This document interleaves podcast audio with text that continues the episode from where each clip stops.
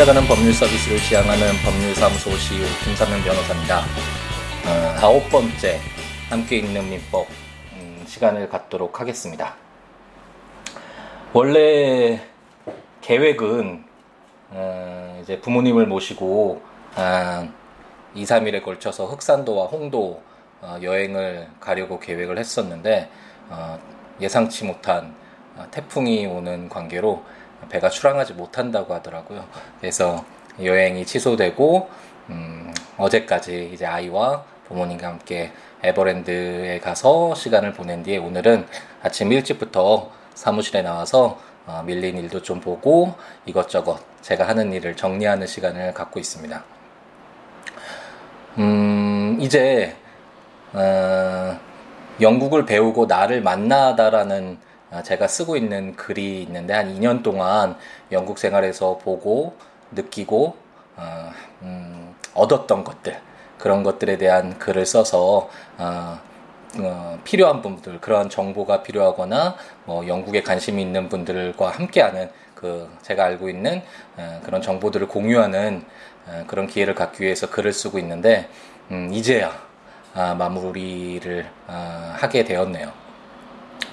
어, 원래 계획은 이제 영국에서 대학 그 이제 과정을 마치고 1년 동안의 과정을 마치고 어, 한 1개월 정도의 시간이 있었어요. 그래서 그 1개월 동안의 시간에서 낮 시간은 아이와 함께 어, 이제 영국 문화와 영국에서 얻을 수 있는 것들을 좀 더 많이 접하게 해주기 위해서 아이와 함께하는 어, 시간을 가져야 했기 때문에 저에게 주어진 시간은 아침 새벽에 일어나서의 한 일어나서부터 한 두세 시간 정도의 시간이 저한테 주어졌었는데 아 그때 아, 두세 시간 동안 한 장씩 써서 아, 한국에 귀국하기 전에 아, 영국을 배우고 나를 만나다라는 이 책을 마무리 짓자라고 생각을 했었는데 결국 어, 마무리를 짓지 못하고 귀국을 하게 됐고 또 1년 동안 정신없이 음, 또 일상 또 변호사 업무에 음, 몰두하다 보니 마무리 짓지 못하다가 이제 틈틈이 어, 썼던 글을 마무리하는 단계에 와 있습니다. 음, 그동안 알지 못했던 거, 느끼지 못했던 거, 음, 그런 문화들, 유럽, 유럽을 알게 됐던 것이 가장 컸던 것 같고요. 음, 2년 동안 생활하면서, 물론 그 2년이라는 시간 동안 그 나라, 그 나라의 문화, 그 나라의 사람들에 대해서 모두 다 알았다. 뭐 이렇게 말을 할 수는 없겠지만 그 시간 동안 음, 최선을 다해서 배우려고 했고 그들이 가지고 있는 장점 그리고 우리 사회와 우리 어떤 우리가 가지고 있는 것들에 비추어 봤을 때 배울 수 있는 것들에 대해서 어, 많이 알고자 노력했던 시간이었던 것 같습니다. 그 시간 동안 어, 배웠던 것들 그리고 느꼈던 것들 그런 것들을 이제 글을 쓰면서 이제 마무리 지으면서 다시 되돌아보니까 그 2년이라는 시간이 참 소중했었구나라는 어, 것도 다시 알게 되었고, 음, 그런 기회가 주어진 것에 어, 정말 감사한 마음이 다시 한번 어, 들게 된 것 같습니다.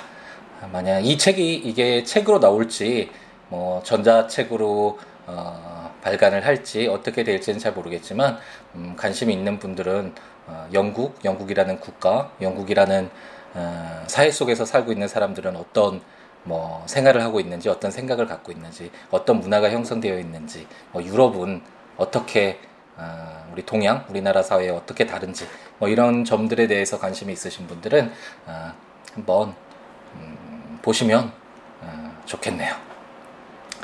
그러면 음, 이제 함께 있는 민법 아홉 번째 시간을 시작을 할 텐데요. 저번 시간에 이제 법인, 자연인 외에 또 다른 법률행위의 주체로서 중요한 역할을 하고 있는 법인에 대해서 그 법인과 관련된 총칙 부분, 가장 기본적인 내용을 담고 있는 총칙 부분에 대해서 한번 읽어보았습니다. 제31조 법인 성립의 준칙이라는 제목으로 법인은 법률의 규정에 의함이 아니면 성립하지 못한다 라고 규정해서 음, 마음대로 법인을 설립할 수 있는 것은 아니다라는 점을 알고 알 수 있었고요. 제 32조 비영리 법인의 설립과 허가 에서 학술, 종교, 자선, 기회, 사교, 기타 영리 아닌 사업을 목적으로 하는 사단 또는 재단은 주무관청의 허가를 얻어 이를 법인으로 할 수 있다라고 규정해서 비영리 법인의 경우에는 주무관청의 허가를 얻는다. 그 외에도 주무관청이 감시 감독도 필요하고 어, 법인 설립 허가의 취소도 주무관청에 의해서 행해진다라는 그래서 주무관청이 어떤 많은 역할을 한다 비영리 법인에 그것이 영리 법인과 약간 다르다라는 점에 대해서 확인을 했었고요. 어, 제33조 법인 설립의 등기 이라는 제목으로 법인은 그 주된 사무소의 소재지에서 설립 등기를 함으로써 성립한다. 라는 것을 배웠고 민법 제34조 법인의 권리 능력에서 법인은 법률의 규정에 쫓아 정관으로 정한 목적의 범위 내에서 권리와 의무의 주체가 된다라고 해서 어, 음, 의료법인이었던가 그 예를 들어서 이 민법 제34조가 의미하는 것이 무엇인지 말씀드렸던 것 같습니다. 민법 제35조는 법인의 불법행위 능력이라는 제목으로 제1항은 법인은 이사 기타 대표자가 그 직무에 관하여 타인에게 가한 손해를 배상할 책임이 있다. 이사 기타 대표자는 이로 인하여 자기의 손해배상 책임을 면하지 못한다. 2항 법인의 목적 범인 외의 행위로 인해, 인하여 타인에게 손해를 가한 때에는 그 사항의 의결에 찬성하거나 그 의결을 집행한 사원, 이사 및 기타 대표자가 연대하여 배상하여야 한다. 라고 규정되어 있는 것을 함께 읽어보았는데요. 어, 물론 구체적으로 들어가면 굉장히 어려운 조문이고 이와 관련된 해석에 있어서도 많은 논쟁거리가 있긴 하지만 기본적으로 저희는 가볍게 어, 이해하고 어, 친숙해지는 그런 정도의 목적을 가지고 시작했기 때문에 아 어, 이사나 기타 대표자가 법인의 대표자가 그 직무 법인의 직무와 관련된 행위를 해서 불법 행위를 해서 제3자 타인에게 손해를 가했을 땐 법인도 손해배상 책임을 지는구나 라는 정도로 이해하고 넘어가자라고 말씀드린 것 같네요. 민법 제36조는 법인의 주소라는 제목으로 법인의 주소는 그 주된 사무소의 소재지에 있는 것으로 한다. 라고 해서 주된 사무소의 소재지가 법인의 주소가 된다는 점을 확인했고요. 민법 제37조 법인의 사무의 검사 감독이라는 제목으로 어, 잠시 에, 어, 방금 전에 말씀드린 바와 같이 법인의 사무는 주무관청이 검사 감독한다. 라는 것을 알았고요. 민법 제38조 법인의 설립 허가의 취소라는 제목으로 법인이 목적 이외의 사업을 하거나 설립 허가의 조건에 위반하거나 기타 공익을 해야 하는 행위를 한 때에는 주무관청은 그 허가를 취소할 수 있다. 라고 규정해서 주무관청이 어, 법인의 설립 허가의 취소까지 할 수 있는 권한이 있다라는 것도 함께 배웠습니다. 민법 제39조는 영리법인이라는 제목으로 제1항 영리를 목적으로 하는 사단은 상사회사 설립의 조건에 쫓아 이를 법인으로 할 수 있다. 제2항 전항의 사단법인에는 모두 상사회사에 관한 규정을 준용한다. 라고 규정해서 영리법인의 경우에는 결국 상법 어, 규정, 어, 방대하게 어, 어떤 영리법인에 대해서 규정하고 있는 상법의 규정들이 어, 준용된다라는 점을 한번 어, 함께 읽었습니다. 음, 오늘은 이제 설립 부분을 한번 읽어보도록 하겠습니다. 설립 부분 전부를 읽어볼 수는 없겠고 설립 부분과 관련돼서 정관 부분을 중심으로 한번 읽어보도록 하겠습니다. 민법 제40조는 사단법인의 정관이라는 제목으로 사단법인의 설립자는 다음 각호의 사항을 기재한 정관을 작성하여 기명 날인하여야 한다. 라고 규정되어 있고 1. 목적 2. 명칭 3. 사무소의 소재지 4. 자산에 관한 규정 5. 이사의 임면에 관한 규정 6. 사원 자격의 득실에 관한 규정 7. 존립 시기나 해산 사유를 정한 때에는 그 시기 또는 사유라고 규정하고 있습니다. 음, 제가 말씀드렸는지 모르겠는데 처음 이제 법학 공부를 시작했을 때는 이런 조항들이 참 어, 싫었습니다. 왜 이런 것들을 다 암기해야 되는지 너무 양도 많고 어, 이거를 꼭 암기해야 되는지에 대한 필요성도 잘 모르겠고 그래서 이런 조항들이 어, 처음 접했을 때는 어려웠는데 공부를 이제 해 나가고 이제 실무 변호사 업무를 하면서 이런 조항은 참 고마운 조항이 어, 라는 생각이 들더라고요.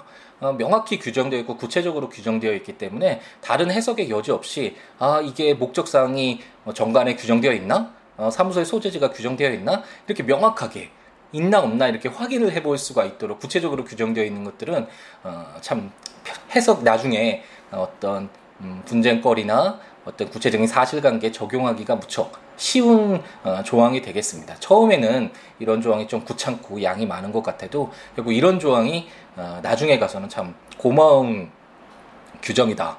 어, 라고 라는 생각이 들더라고요.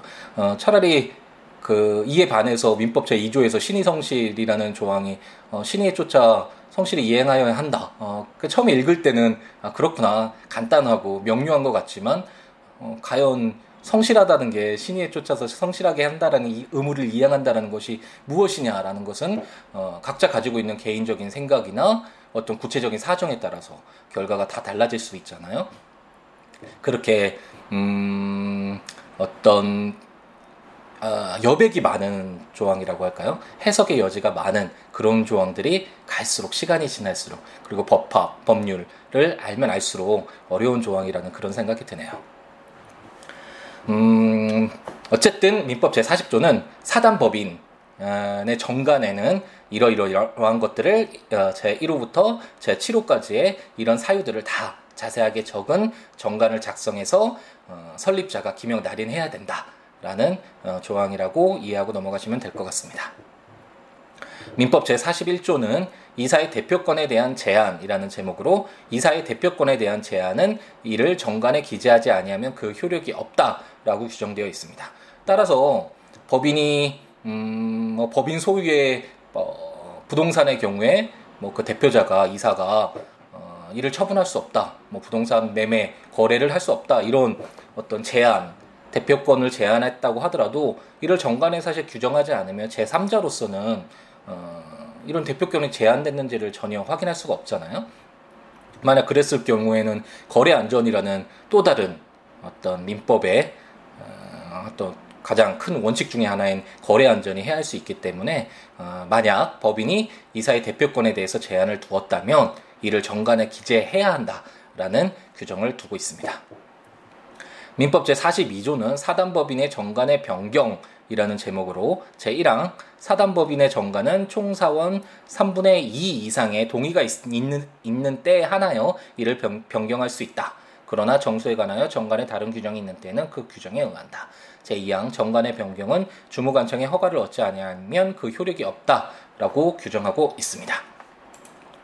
음, 정관은 어, 방금 전에 말씀드린 바와 같이 어, 어떤 법인과 관련돼서 중요한 내용을 담고 있습니다. 목적이라든지 명칭이라든지 이런 것들이 뭐 너무 쉽게 변경이 되어버리면 어, 뭐 법인과 관련되어 있는 이해관계인들 특히 뭐 거래 당사자 같은 경우에는 큰 혼란에 빠질 수 있고 같은 법인인지 같은 거래 당사자인지 어쨌든 이런 문제가 발생해서 거래 안전이 해야 할수 있기 때문에 정관의 변경은 좀 더 엄격한 제한 하에 어, 행해질 수 있다. 라고 생각하시면 될 것 같고 민법 제42조는 총 사원의 3분의 2 이상의 동의 과반수 이상의 3분의 2 이상의 동의가 있는 때 한해서 이를 변경할 수 있다라고 해서 어, 엄격하게 정관 변경이 쉽지 않도록 규정되어 있고 또한 제2항에서는 주무관청에 또 허가를 얻어야 한다라고 규정하고 있어서 사단법인의 정관의 변경은 어, 뭐 쉽게 뭐 대표자의 마음대로 이렇게 할 수 있는 것은 아니다라는 그런 점을 이해하고 넘어가시면 될 것 같습니다. 음, 민법 제 43조부터는 어, 이제 재단법인과 관련된 어, 규정들을 한번 읽어보도록 하겠습니다. 음, 사단법인이란 일정한 목적을 위해서 인적 결합, 그러니까 사람들이 모여서 어, 모인 그런 결합체에 권리 능력을 부여한 것이라고 생각하면 될 것이고 재단법인은 이에 반해서 일정한 목적에 맞춰진 재산의 권리 능력이 부여된 것이다라고 생각하면 되겠습니다. 음, 쉽게 생각하자면 사단법인은 사람들이 모여서 아 어떤 뭐 어떤 일을 하자 뭐 비영림 법인 같은 경우에는 학술과 관련된 아니면 뭐 종교 활동과 관련된 이런 어떤 목적을 위해서 모인 사람들의 결합체가 어, 사단법인이고 그에 반해서 뭐 설립자가 어, 돈을 어, 돈을 출연을 해서 그 돈이 앞으로 어떻게 쓰일 수 있도록 이렇게 해주십시오. 라는 식으로 어떤 목적에 일정한 목적에 맞춰진 재산이 바로 재단법인이다라고 생각하시면 될 것 같은데요. 그래서 약간은 다르겠죠. 인적 결합체인 사단법인과 어떤 목적으로 받쳐 어떤 목적에 받쳐진 재산인 재단법인은 그래서 약간은 다를 텐데 그 어떻게 다른가 그런 규정들이 민법 제43조 이하에서 규정되어 있습니다. 민법 제43조는 재단법인의 정관이라는 제목으로 재단법인의 설립자는 일정한 재산을 출연하고 제40조 제1호 내지 제5호의 사항을 기재한 정관을 작성하여 기명날인 하여야 한다라고 규정하고 있습니다. 방금 전에 말씀드린 바와 같이 어, 재단법인은 인적 결합체가 아니기 때문에 뭐 사원 자격이나 이런 내용들이 있을 수가 없겠죠. 아니면 뭐 해산 사유와 관련돼서 어, 뭐, 아까 민법 제42조에서는 총 사원의 3분의 2 이상의 동의가 있는 때, 뭐, 사단법인의 정관이 변경할 수 있다고 했는데, 음, 재단법인의 경우에는 이런 사원이라는 어, 개념이 없기 때문에, 어, 그런 내용들을 정관에 담을 필요는 없겠죠. 그래서 민법 제40조 제1호 내지 제5호, 여기서 내지는, 음, 모두 포함한다는 의미라고 생각하시면 됩니다. 제1호 내지 제5호는 제1, 2, 3, 4, 5, 이것을 말한다. 그걸 내지라고 쓴다라고 생각하시면 될 것 같고요. 어쨌든 어, 사원 자격의 득실에 관한 규정, 뭐 존립식이나 해산 사유를 정할 때 그 시기 또는 사유 이런 내용들은 어, 담을 필요가 없기 때문에 어, 민법 제 40조 1호 목적이나 명칭, 사무소 소재지, 자산, 이사 인면에 관한 규정은 재단법인의 경우에도 어, 마찬가지로 어떤 의미가 있는 중요한 내용이기 때문에 이, 이런 내용은 정관에 담겨져야 되지만 음, 나머지 6, 7호에 관련된 어, 내용은 담겨져 있지 않은 그런 정관을 작성해서 어, 재단법인의 설립자가 기명 날인하여야 한다라고 규정하고 있습니다. 그래서 기명 날인이란 어, 뭐 개인 개인의 경우에는 어, 이름을 쓰고 기명 날인은 도장 같은 것들을 찍는 것 그것을 기명 날인이라고 생각하시면 될 것 같네요. 음, 민법 제44조는 재단법인의 정관의 보충이라는 제목으로 재단법인의 설립자가 그 명칭, 사무소 소재지 또, 또는 이사 임면의 방법을 정하지 아니하고 사망한 때에는 이해관계인 또는 검사의 청구에 의하여 법원이 이를 정한다라고 규정하고 있습니다. 음, 제가 말씀드렸는지 이제 구애가 되다 보니까 과거에 어떤 어, 말을 했는지가 이제 가물가물해지기 시작합니다. 만약 반복되더라도 좀 이해를 해 주시고요. 어, 일일이 다 체크하고 어, 정확하게 사실 하는 게 맞기는 하지만 이것은 어떤 저의 개인적인 어떤 목표 하에 어, 비영리적으로 행해지는 어떤 좀 음, 법률에 친, 많은 분들이 법률에 법률과 친숙해질 수 있는 기회를 제공하는 어, 단순한 그런 어, 아, 어떻게 보면 가벼운 가볍게 읽어나가는 법률에 대해서 한번 가볍게 함께 읽어나가는 그런 자리니까 편하게 어, 하는 자리니까 아, 모든 거 지금까지 했던 거 어떤 내용이었고 막 이렇게 다 준비하고 이런 어, 시간을 갖지 못하는 점 양해를 해주시고 반복되더라도 아 네, 또 기억이 가물가물해서 똑같은 얘기 하는구나라고 가볍게 좀 이해를 해주시고 넘어가 주시면 감사하겠습니다.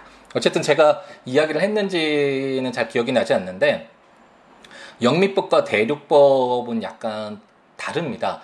저희는 어, 독일법계 그 독일법을 많이 개수했다고 하는데 대륙법 어, 체계를 가지고 있고 그렇기 때문에 어, 민법 총칙이나 뭐 채권법, 물권법 이런 식으로 구분이 어, 정확히 되어 있고 성문법이 중심이 돼서 어떤 예외적인 사유도 이런 구체적인 내용들을 이미 다 담고 있는데 반해서 영미법의 경우는 물론 어 제가 2년 동안 영국에서 공부를 하면서 많은 이제 변화가 사실상 음, 이루어지고 있는 것은 사실이지만 어쨌든 원칙적으로는 판례법이 중심이 돼서 그러니까 어떤 구체적인 분쟁이 발생했고 그 분쟁에 대해서 법원이 어떻게 어, 판단을 했는지 그 판단하는 법리가 어떤 것이었는지 그것이 기준이 되는 판례법 이 중심이 되는 것이 영미법이다라고 생각하시면 되겠고요. 이런 큰 차이 때문에 영미법에서는 민법 제44조와 같은 이런 내용들이 만약 구체적으로 분쟁에서 발생하지 않았다면 전혀 문제가 되지 않겠죠. 하지만 대륙법에서는 어, 만약 재단법인을 설립하려는 이제 돈을 출연을 해야겠다. 내가 이 돈을 가지고 뭐, 음, 공부를 못하는, 어, 음, 어떤 불우한 아이들에게 어떤 공부를 할 수 있는 기회를 제공해주고 싶다. 이렇게 생각하고 있는 어떤 갑이 있었는데, 어, 이런 갑이 재단법인을 설립하려고 하다가 그 명칭이나 사무소 소재지 또는 이사 임면의 방법을 정하지 않고 갑작스럽게 사망했을 경우 그랬을 경우 어떻게 할 것인가 이런 것들까지도 이런 어떤 구체적인 내용 예외일 수 있고 그치 흔치 않은 그런 내용까지도 이렇게 다 담겨져 있는 것이 대륙법계 어떤 법률 시스템을 가지고 있는 그런 국가들의 특징이다라고 생각하시면 될 것 같고요. 이런 경우에 재단 범인의 경우 특히 민법에서 규정되어 있는 어떤 비영리 법인 그리고 공익적인 어, 성격을 가지고 있는 이런 법인의 경우에는 어, 그런 법인을 어, 설립자가 갑작스럽게 사망했다고 해서 이런 재단 법인을 그냥 없애는 것보다는 그 취지를 고려해서 재단 법인을 설립시키는 게 의미가 있겠죠. 그렇기 때문에 이런 특별한 경우에는 이해관계인이나 검사의 청구에 의해서 법원이 또 정할 수가 있다 라는 규정을 두고 있습니다. 민법 제45조는 재단법인의 정관 변경이라는 제목으로 제1항 재단법인의 정관은 그 변경 방법을 정관의 정한 때에 하나에 변경할 수 있다. 제2항 재단법인의 목적 달성 또는 그 재산의 보전을 위하여 적당한 때에는 전항의 규정에 불구하고 명칭 또는 사무소의 소재지를 변경할 수 있다. 제3항 제42조 제2항의 규정은 전 2항의 경우에 준용한다 라고 규정하고 있습니다. 음, 조금 전에 민법 제42조에서 사단법인의 정관의 변경 한번 읽어보았는데요. 어, 사단법인의 경우에는 총사원의 3분의 2 이상 동의가 있는 때는 어쨌든 인적 결합체니까 그 구성원들의 어떤 의사에 따라서 물론 제한된 요건이 있지만 변경할 수 있는 데 반해서 재단법인의 경우에는 그렇게 쉽게 변경할 수가 없잖아요. 또 인적 결합체가 아니니까 그렇기 때문에 재단법인은 정관의 정한 때 이렇게 어떤 사유에 의해서 변경할 수 있다라는 내용이 정관에 규정되어 있지 않으면 그 재단법인의 정관을 변경할 수 없는 것이 원칙이다. 라고 규정하고 있고 다만 재단법인을 어떤 목적을 달성하고 달성할 수 없거나 그 재산의 보존이 필요한 그런 경우가 있을 수 있겠죠. 이런 때에는 어, 비록 정관에 어떤 변경할 수 있는 방법이 규정되어 있지 않더라도 명칭 또는 사무소 소재들은 변경할 수 있다라고 규정하고 있습니다. 음, 법률을 읽는다는 것이 그렇게 쉽지는 않은 것이 어, 민법 제45조를 보더라도 아 그런가 보다라고 읽고 나갈 수도 있겠지만 좀 깊숙이 좀 꼼꼼히 한번 따져서 읽어보면 어, 만약 재단법인의 목적을 달성할 수 없는 상황이고 재단법인의 어, 재산의 보존을 위해서 꼭 필요한 사항이면 과연 어, 목적도 재단법인의 목적도 변경할 수 있는가라는 그런 의문이 들수 있잖아요. 그런 내용은 민법 제45조에 없잖아요. 어, 그렇지만 어, 민법 제45조 1항, 2항을 음, 이렇게 어, 같이 함께 있다 보면 원칙적으로 재단법인의 정관은 정관의 그 변경 방법을 정하지 않으면 변경할 수 없는 게 원칙이고 다만 특별한 경우에 바꿀 수 있는데 그런 바꾸는 경우에도 병칭 또는 사무소 소재지만 변경할 수 있다. 그렇기 때문에 당연히 목적은 이러이러한 요건으로 변경할 수는 없다라는 것을 뽑아낼 수가 있는 것이죠. 어, 그리고 어, 민법 제45에서 아 그렇구나. 이렇게 꼼꼼히 읽어서 아, 이런 내용이 있구나라고 읽어 나가다가 그 다음에 민법 제46조를 보면 재단법인의 목적 기타의 변경이라 그래서 아 목적 아 이러 이렇게 제가 어, 조금 전에 설명드렸는데 아 목적 변경은 아, 또 다른 규정이 이렇게 규정되어 있구나 라는 것을 또 확인해서 어, 좀더 어, 이제 어, 이렇게 호기심을 갖고 있는 것에 명쾌한 어떤 답을 또 보면 그것이 자기 것이 어, 되잖아요. 잘안 잊혀지잖아요. 어, 이렇게 좀 음, 적극적으로, 능동적으로 법률을 읽어나가는 그런 습관을 가지시면 음, 더, 더 쉽게, 더 빠른 시간 안에 어, 어떤 법률 마인드, 레걸 마인드를 형성하는데 도움을 받지 않을까라는 생각이 드네요. 그럼 그 목적은 어떻게 되느냐? 목적 변경은 그래서 민법 제46조를 읽어보면 재단법인의 목적을 달성할 수 없는 때에는 설립자나 이사는 주무관청의 허가를 얻어 설립의 취지를 참작하여 그 목적 기타 정관의 규정을 변경할 수 있다라고 규정돼서 민법 제45조와는 약간 다르게 재단법인의 목적을 변경하기 위해서는 목적을 달성할 수 없고 주무관청의 허가를 얻고 설립의 취지를 참작해서 이러저러한 요건하에 목적 기타의 정관의 규정을 변경할 수 있다라는 규정이 어, 있다라는 것을 확인해 볼 수 있었습니다. 민법 제47조 7조는 증여 유증에 관한 규정의 준용 그래서 민법 제1항은 아, 민법 제47조 제1항은 생존 처분으로 재단법인을 설립하는 때에는 증여에 관한 규정을 준용한다. 제2항 유언으로 재단법인을 설립하는 때에는 유증에 관한 규정을 준용한다. 라고 규정되어 있습니다.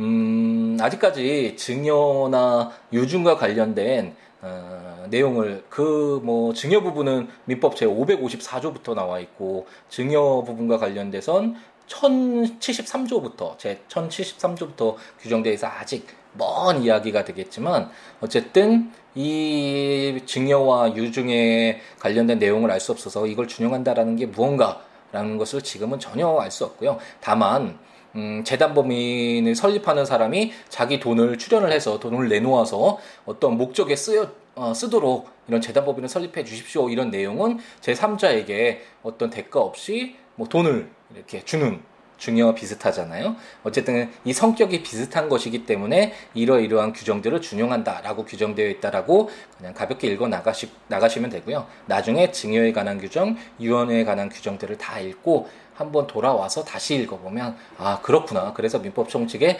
이렇게 규정되어 있는 것이구나라는 것을 이해하실 수 있을 것 같습니다. 제가 제일 처음 아마 어, 함께 있는 민법, 민법 총칙을 시작하면서 어, 민법 총칙이 어떤 성격이고 어, 왜 어렵고 그래서 어떻게 어, 이해될 수 있는지에 대해서 간단히 설명드렸던 것 같은데 이처럼 민법은 한 번 이렇게 쭉 한 번 읽는다고 다 이해될 수 있는 것은 절대 아니고요. 어, 특히 민법 총칙 부분은 나머지 뭐 물건이나 채권이나 어, 뭐 친족법이나 상속법이나 이런 내용들을 다 한번 알아야지 다시 민법 총칙을 봤을 때 아 그렇구나 그래서 이런 내용들이 어떤 기본적으로 이렇게 집약해서 민법 총칙에 담겨져 있는 것이구나라는 것을 확인할 수 있다라는 것 그것을 한번 음, 다시 한번 상기시켜 드리는 어, 상기시켜 드리고 가도록 하겠습니다. 어, 마지막으로 오늘의 오늘의 마지막으로 민법 제 48조는 출연 재산의 기속 시기라는 제목으로 제 1항은 생존 처분으로 재단 법인을 설립하는 때에는 출연 재산은 법인이 성립된 때로부터 법인의 재산이 된다. 제2항 유언으로 재단 법인을 설립하는 때에는 출연 재산은 유언의 효력이 발생한 때로부터 법인에 기속한 것으로 본다라고 규정하고 있습니다.